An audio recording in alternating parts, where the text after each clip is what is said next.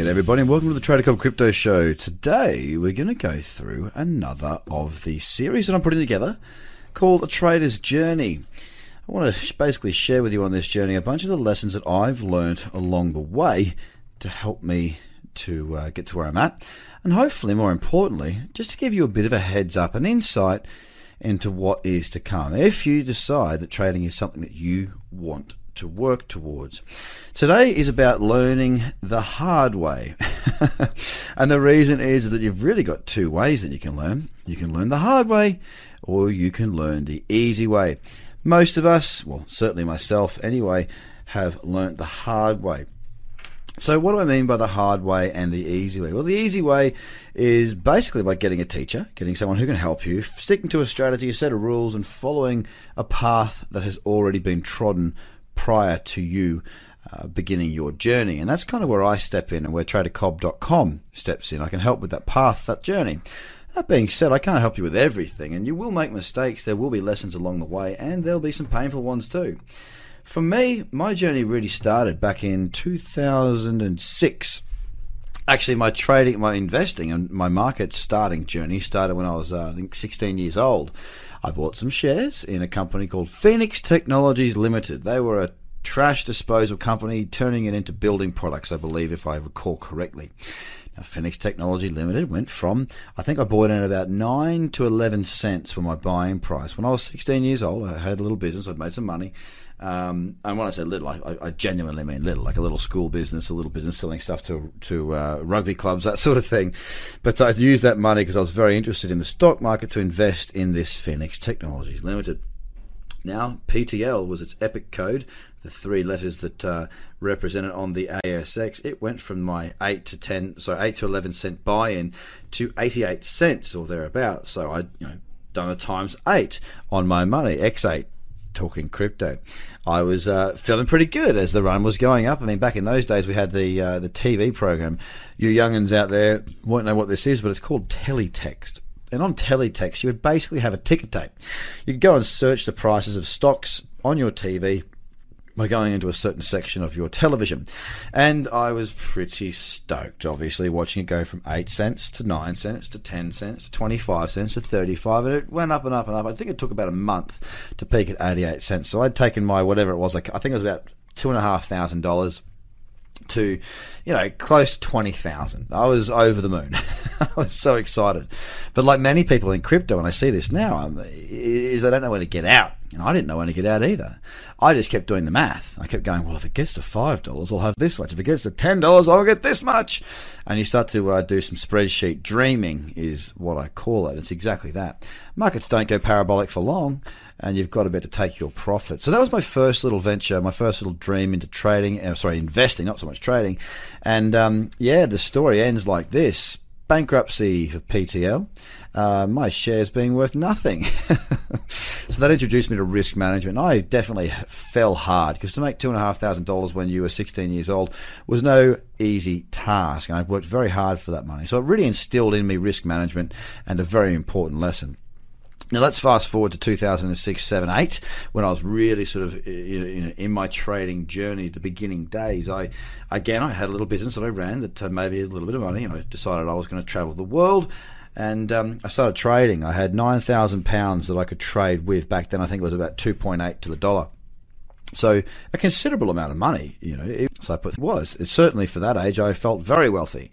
And I proceeded to learn to trade my way, being a bit of an entrepreneur, a bit of a doer. I thought I'd just learn it myself. Well, I failed miserably. It took me 6 months to wipe out the first 6,000. So I put 3,000 in to learn, lost that. Another 3,000 in, lost that. Then the next 3,000 in, I went in, just about lost all of that too. So I've blown out several accounts. The last one was the most painful because I lost it about 18 months into my journey after having grown it quite substantially. And what that did for me is that it taught me that the way an entrepreneur thinks, or the way a business person thinks, or a way somebody who's a doer, hands-on, gets stuck in and makes things happen. You learn on the fly. Yeah, you just make it happen. The old just do it, make it happen, just figure it out. Unfortunately, it took me that long, 18 months plus all that money, to work out that unfortunately trading had too many variables to just get it right. you know, I often use the analogy of going into your kitchen and, you know, into a professional kitchen, having 5,000 ingredients and being told how to cook something you'd never tasted, smelt, seen a recipe before, or even seen. It's just about impossible. It's a task that nobody wants to undertake because it will take too bloody long to figure it out.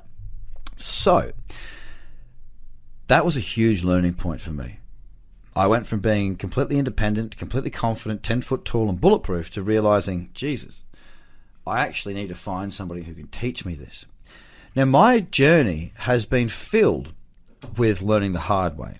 I had people tell me, you need to have a mentor. You need to have somebody who knows how they already do it, and you need to replicate them and create your own way around a successful model that already stands on its own 2 feet. I chose to ignore that. And many of you choose to ignore that today. And I understand that. Not only do I understand that, I totally respect it. It's part of your journey. Everybody has their own way of doing things. It's the people that can work out how to make the least amount of mistakes by learning from somebody that's made the mistakes that are going to get there faster. Now, I learned the hard way through a lot of different things, even to the point of, you know, I haven't had too many big blowouts since I've been back in Australia, which has been 6 and a half years since I left London. But I had some very big lessons in London. I was successfully trading. I'd done well. And then what you do is you go, right, I'm going to go from, you know, if I've done so well this year, risking 1%, next year, I'm going to risk 4% per trade, and I'm going to get rich very, very quickly. And again, you go back into that mentality of spreadsheet dreaming.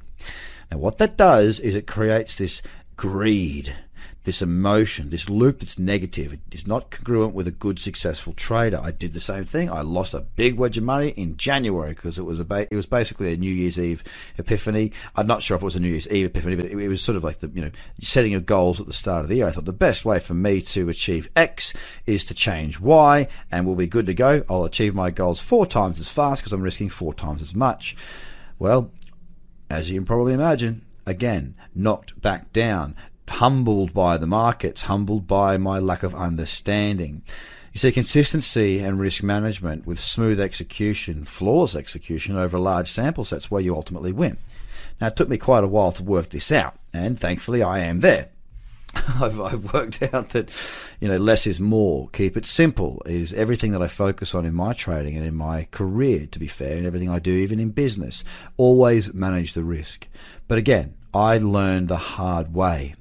You don't need to learn all the mistakes. So you don't have to make all the mistakes I made if you're willing to listen to the teachings of the mistakes, the results of those mistakes are where your education lies. I wanted to make that very clear because part of the trader's journey is to learn the hard way. How many times will you learn the hard way? Well, that's completely up to you. But hang in there. One day, you'll work out what you need, and hopefully I can help you with that. So guys, have a fantastic day. Bit of food for thought there. Bye for now.